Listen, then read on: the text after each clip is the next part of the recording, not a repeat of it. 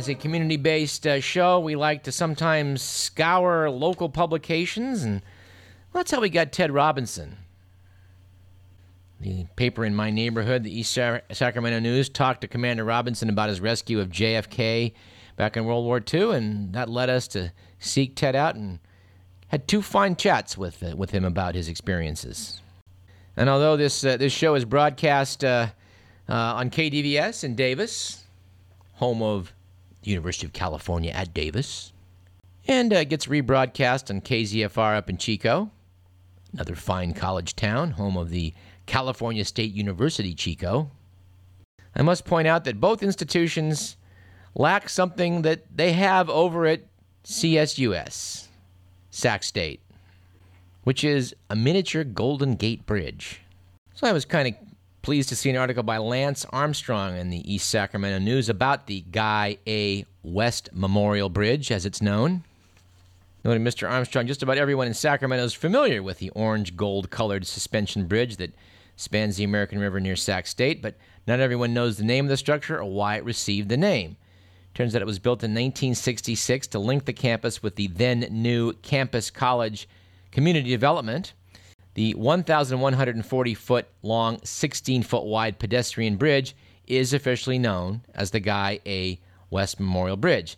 It was built at a cost of $636,000 and was recognized as the longest pedestrian suspension bridge in the United States.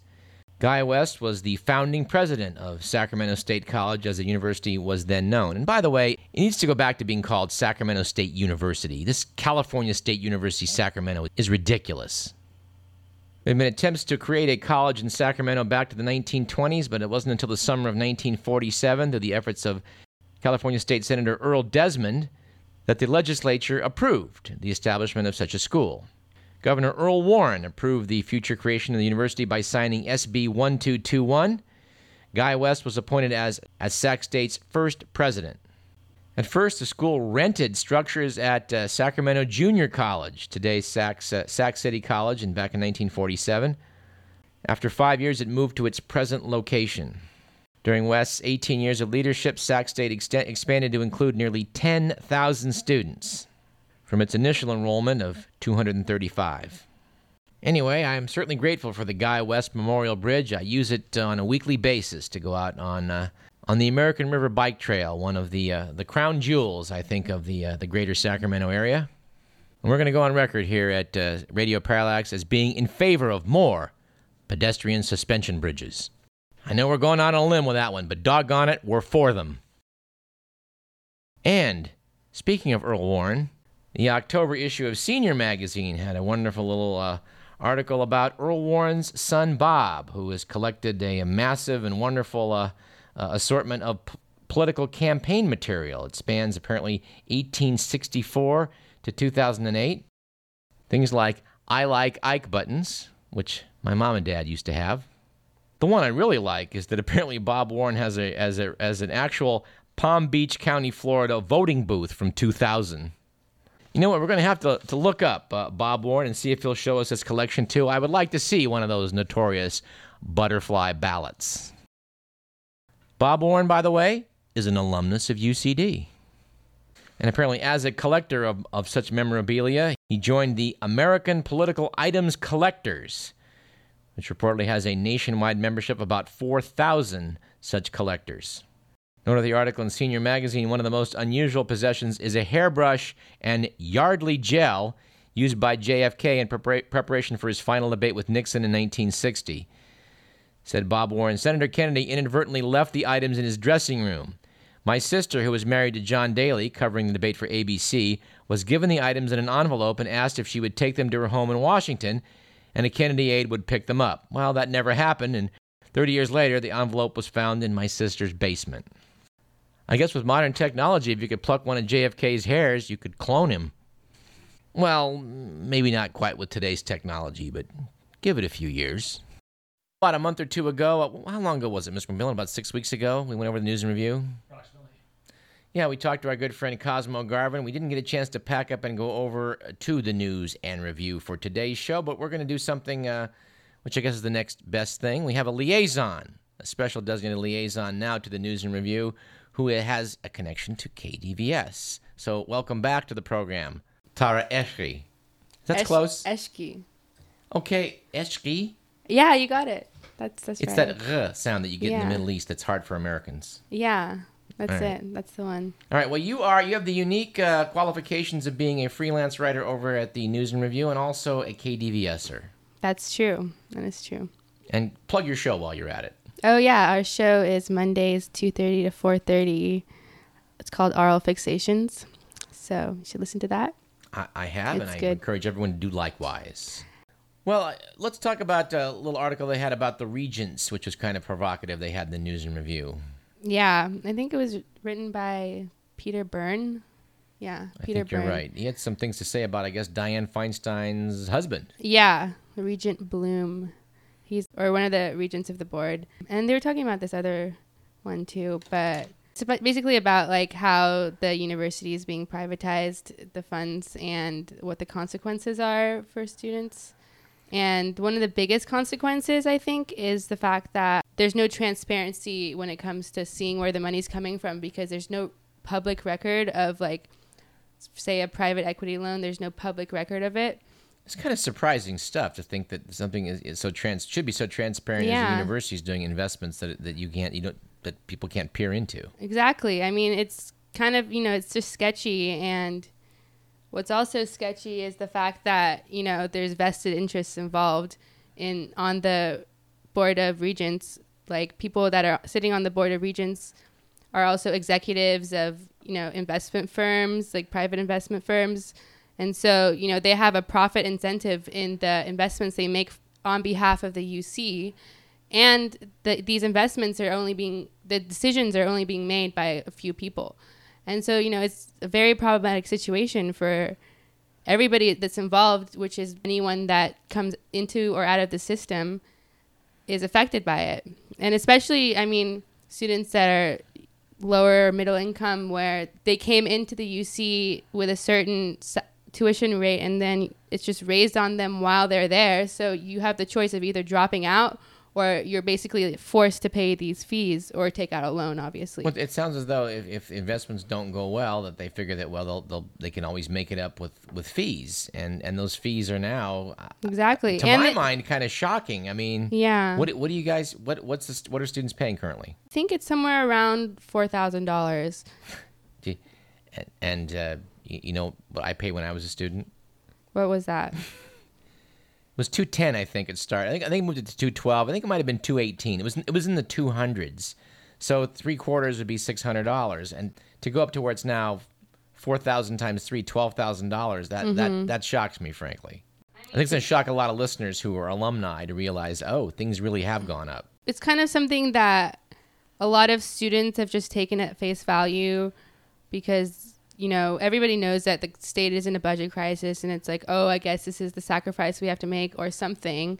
But then i mean if you do a little bit of research and read between the lines a little bit and see what's actually going on then you see that you know there's a lot of things that are going on that aren't necessarily ethical number one. And number two is just like it's it's not something that's known. It's not something that's open, and it's not something that like is easy to find out for somebody that's just attending the university and like basically told the statement by the chancellor of like, oh, like this is what's going on. We have to do this. We don't have a choice. We have to make these cuts.